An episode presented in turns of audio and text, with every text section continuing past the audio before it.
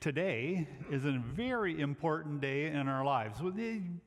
It's important for several reasons, and uh, both have been mentioned already this morning. It is Memorial Day weekend, for one thing. We know that there are those who have, uh, throughout the history of our country, actually throughout all of history, there are those that have been able to step up and protect a nation. And that is something that was um, long term. And we recognize this day not only those that have um, served in that way, but also those who have died in that pursuit. And this weekend is one of those weekends that is set aside. In our country, anyway, we do it once a year to set aside so that we don't forget those who have made that sacrifice. And right where you are, if you know of anybody who has made that ultimate sacrifice, um, or you know anyone who has served our country to protect our country or to service our country, would you please put your hand up? Look at that. We have almost unanimous participation. That is awesome. We know folks who have done that. And on this day, this weekend, we memorialize that. Now, a second thing that this particular Sunday is important for uh, has also been mentioned. Uh, um, oops, not supposed to do that. Uh, this is a Sunday that on the church calendar, we remember Pentecost. Okay, now many, many Christians understand Pentecost. I teach fifth grade Sunday school. Oh, is that fun? Let me tell you. P- fifth grade Sunday school is, is cool because I get a chance to teach fifth graders. One of the things I try to get them to understand is that um, church history, biblical history, so world history, is all. Oh, here, here's the example. How many of you know what an LP record is? Well, some of you have no clue. Back when we, my generation, started to listen to music, we listened to it on the radio, but then we would get an LP record. It was about this big around, it was vinyl, and it was about that thin, and you put it on what we called a record player, and you put it on 33 and a half RPMs, and you put that needle on the very outside of that disc, and it followed one track through? Seven, eight, nine songs, or if you had the long play, you could get 15 songs. And that needle stayed on one track that started at the very beginning and stayed on that track until all the songs were played. World history church history is very much the same thing. God started the track, and that track has been playing along and continues to play until when Christ comes again, that track will be done. So, my Sunday school, I get the chance to kind of rehearse that history. And, and we keep rehearsing that history. And so, we'll talk about God creating heaven and earth. We'll talk about Abraham and uh, his calling out of the people to become God's people. And then we'll talk about the Exodus and coming out from Egypt and, and the significance of all that in the giving of the law and the then we talk about the prophets and we talk about the kings and we talk about the priests and, and we go through church history and we, we get then to Jesus. Wow, we spend a lot of time on Jesus, remembering that there's all of this history that was pointing to Jesus, and we then talk about almost everything that Jesus does fulfills something there or is enlightened by something back there. God's plan was being lived out all the way, and then Jesus lived this incredible life, and we sing praise to him for not only his life, but his death and what that meant. Oh, we, we had a, we spent nearly six weeks this year on the steps to the cross and the cross itself, and then Jesus died and was buried. And, and so, very quickly, so you can get a, a, hint as to where we're going in Scripture, um, we talked about Jesus was really dead. How do you get that through to a fifth grader? Have you ever seen a deer laying by the side of the road? They've all seen that. Sure. Okay, so what if, and you've seen it one day, you've seen it the next day, you've seen it the next day. What if one day you were driving by that deer and all of a sudden you saw it get up, look around, and prance over the field? Fifth grader sitting right next to me goes, That'd be a miracle. Bingo, we've got the lesson. The story doesn't stop there. It keeps going. Jesus appeared to up to 500 people, and, and then he rose back to heaven. And Jesus said to them, Now wait in Jerusalem because the Holy Spirit is going to be sent. All right, so that is Pentecost Sunday. But you got to know, it's also part of the long track. Pentecost was actually a Jewish holiday. It was 50 days after Passover.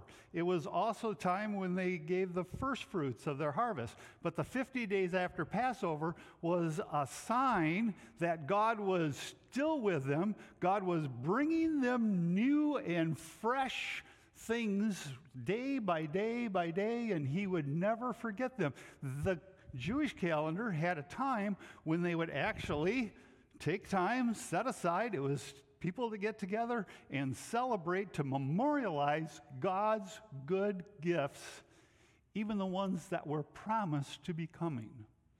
And now, part of that promise, part of that fulfillment was on Pentecost the first fruits when the Holy Spirit came. So, today, as we're turning to Acts 2, I'll, I'll invite you to read along with me. You may not have the same version I have. That's quite all right. Um,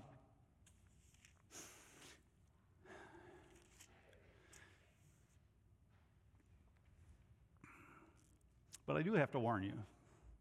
Some of you are very good at looking at your bulletins and going online and finding out exactly what the title of the message is going to be.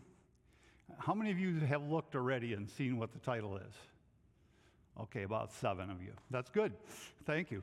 Uh, those who looked and saw saw that it is printed moralizing Pentecost.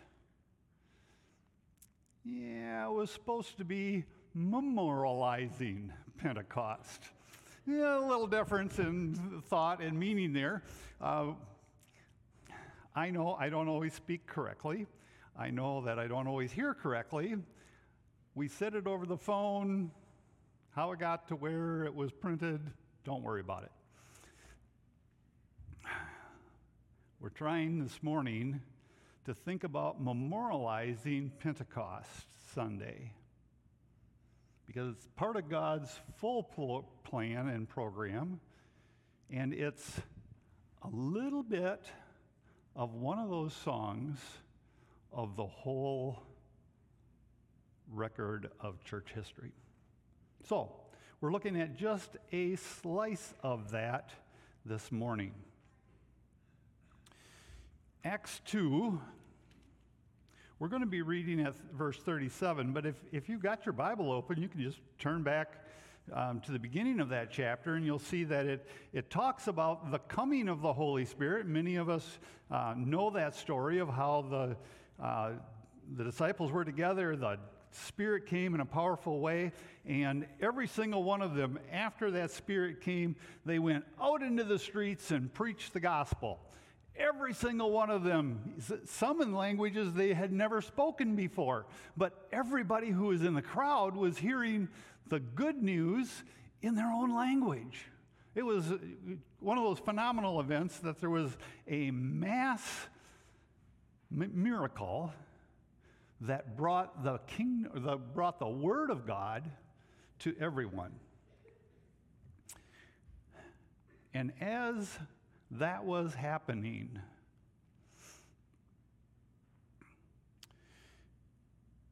we get this. Peter stood up preaching, concluding his sermon in verse 36 was this let all the house of Israel therefore know for certain that, the, that God has made him, that is Jesus, both Lord and Christ, this Jesus whom you crucified. Now to our text, verse 37. Now, when they heard this, they, the crowd, were cut to the heart.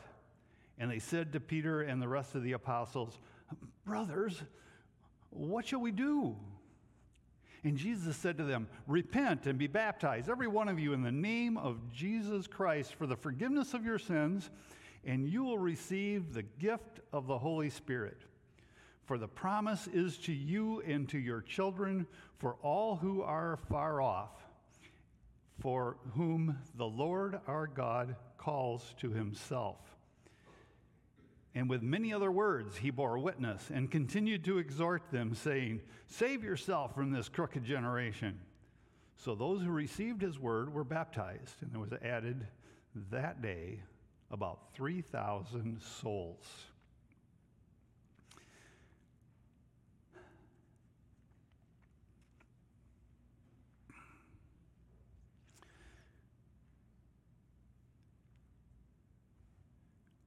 Holy Spirit had been poured out onto 120 people.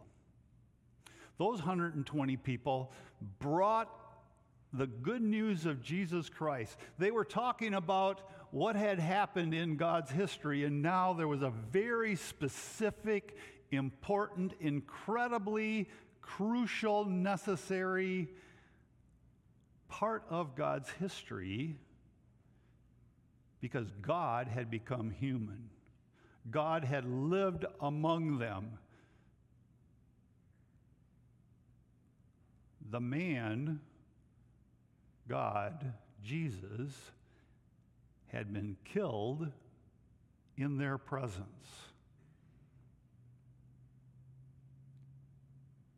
He rose again, he ascended. But now, now the, the Holy Spirit had come, and, and Peter bringing to the people this message. The people that heard it. The people that heard it, it doesn't say specifically in the text, but, but if, if you're understanding our faith at all, the people heard it. Their ears were opened by God. Their hearts were already touched by the Holy Spirit because they were now asking, What can we do? We know that we need to do something. We are the ones who are really to blame for Jesus having died. We are here in our sin, and we don't have a clue how to get out of it. Peter now has the good news because the people are, are shrinking knowing that God is a holy God and I am a sinner in the sight of God. What can I do? And Peter says there's good news.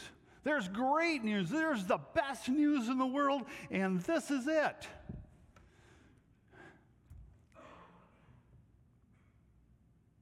I so appreciate Peter and God speaking through him at this moment.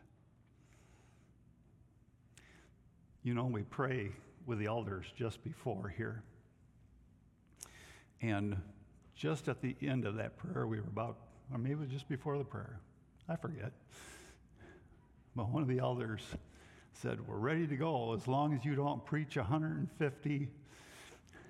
I thought for sure he was going to say minutes but he said 150 miles an hour. Well, he remembered a different sermon, a different time. Um, and I thought, well, I wasn't planning on preaching 150 minutes. But you give a minister a microphone, he'll preach for a long time. But Peter had the microphone. And he very quickly, very succinctly says, This is what you do. Very quick. Just repent which means turn away from what you're doing, turn to God, and ask for forgiveness. Repent means to turn. So repent of your sins. You may have been one in the crowd that shouted, Crucify him, crucify him. Peter doesn't really go there. He just says, Repent of your sin. Maybe those people who were hearing by the Holy Spirit, they were being convicted of other sin, not just the sin of Christ being crucified, but other sin in their life. In fact, the Holy Spirit will convict of sin.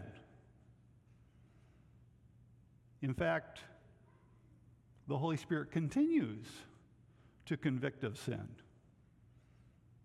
We know that. We, we recognize that. In fact, most every Sunday we get here, and that call is to repent of sin, receive forgiveness. And that first promise here was repent of your sin and you'll be forgiven. You'll be forgiven. The slate is wiped clean before God. God sees you, the Father sees you in the righteousness of Jesus Christ and what He has done. And you are not just forgiven, the slate is wiped clean. And with the Father, you have now a great relationship. Like the prodigal's father receiving his son. God welcomes us when we're forgiven. Welcoming them, yes, but we translate that into us. Every time we are forgiven, God is now once again wrapping his arms around us, going, Welcome home. Whether it was some little sin or a large sin, it is wiped clean. And, Peter said, and you will receive the Holy Spirit. So, for each one whose knees have buckled, head has bowed, has come to God and said, I repent of my sin, forgive me, the Holy Spirit is given.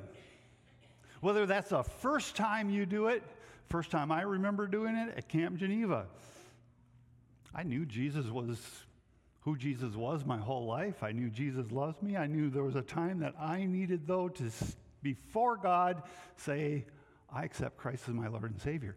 I know when I asked for forgiveness that day, I was clean before Him. And I was given the Holy Spirit. The Holy Spirit had been working in my life the whole time. But now, as forgiven, given in a special way. There have been times in my life when I've sinned. I, well, like all the time, but times when I'm really aware of it and need to go to God and say, I am so sorry. I will stop. I will not do that anymore. Please forgive me. Again, a fresh wind of the Holy Spirit. Whether I felt it or not, the Holy Spirit coming again and again and again, eh, but never really leaving.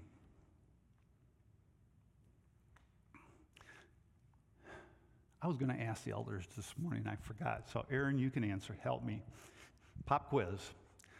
How many times at North Holland do you have communion? About once a month. Great. You'll have communion fairly soon. Here. Wonderful. One of the things the liturgy calls us to is to remember that communion is a feast. It's a feast of remembrance, remembering what Christ has done. It's a feast of communion. Christ has promised to be with us always. And it's a feast of hope because we look forward to what's coming. In the last half a year, duh me, something finally hit me about communion that I wanted to share with you this morning. In, in the liturgy, we typically spend most of our verbiage in what Christ has done. Next time you have communion, hear it, remember it, think about it. Christ said, I will be with you always. How do we do that with communion? Just this morning, I put some blueberries, some Cheerios, some bananas, some milk. I had breakfast. I ate it. I took it in. And you know what? They're with me. Those bananas are with me.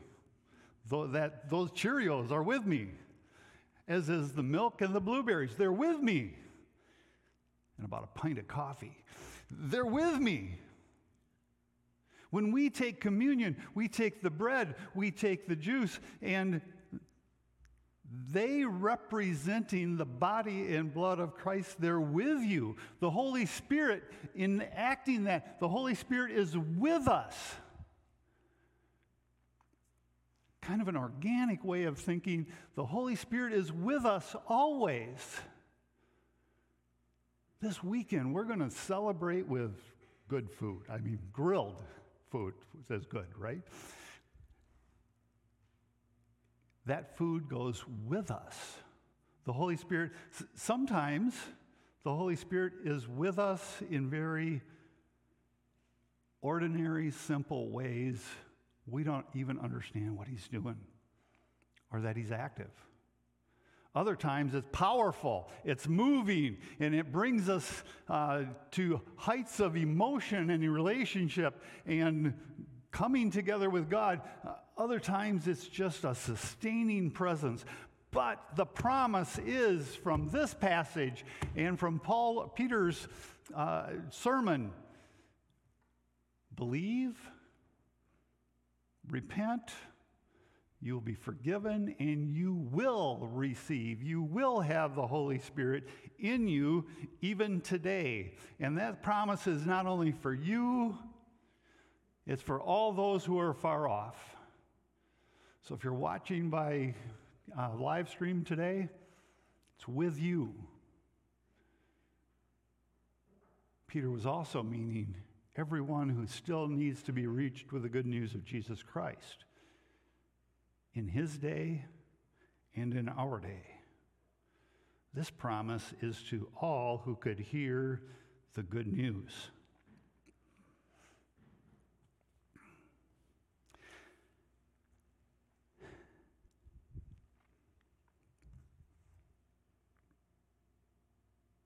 Just this morning, I asked if you knew anybody and, and this was part of our memorializing those who have gone before us, who have served our country, have served us, then we put our hands up.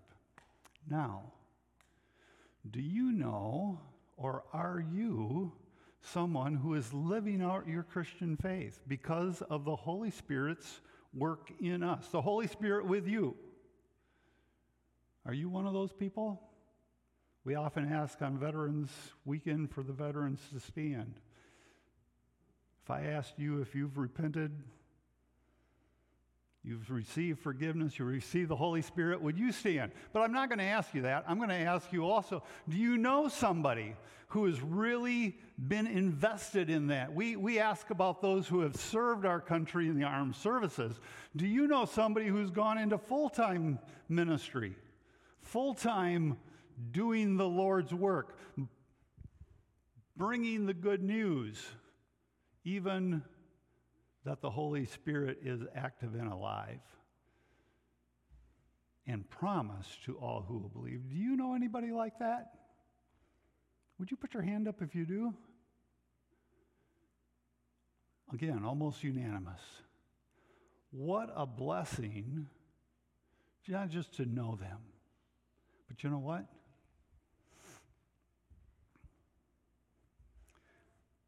The challenge is to each of us, each day of our lives, are we living out the good news?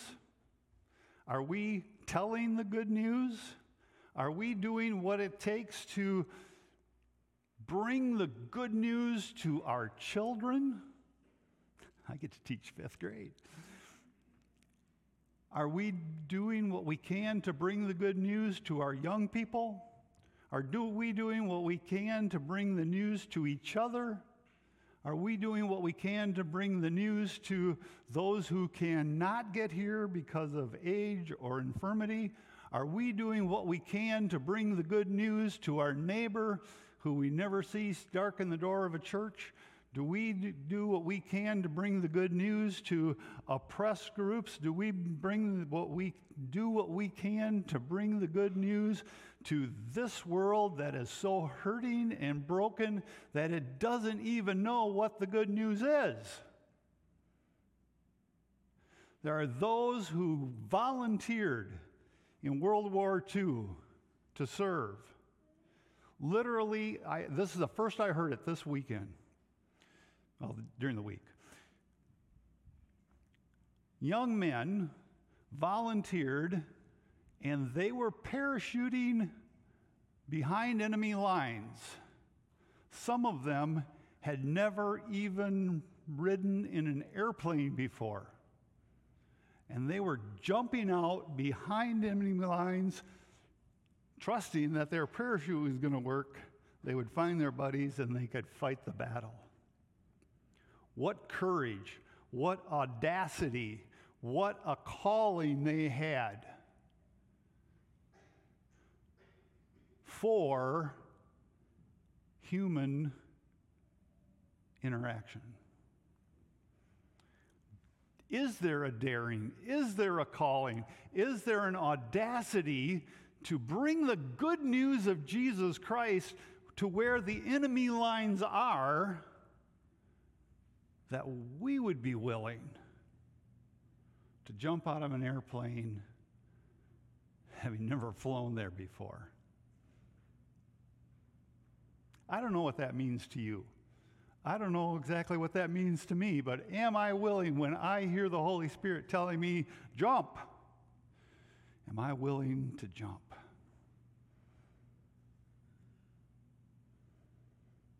Are you? Let's pray. Almighty God and Heavenly Father, thank you for Peter's message. Thank you that this message brings us to a place where we need to ourselves continually ask for forgiveness of our sins and to realize again of how we are cleansed completely. Lord, for everyone this morning who needs to come before you and repent, I just pray that they would do it even now. Lord, I also pray for all of us as we have the Holy Spirit in us and working in us, that you would help us to be courageous Christians, willing to understand where the battle lines are, willing to jump when you call us to jump, Lord, help us to be willing to fight for Jesus Christ, not to be offensive, but in fact to bring good news to those who need to hear. In Christ's name we pray these things. Amen.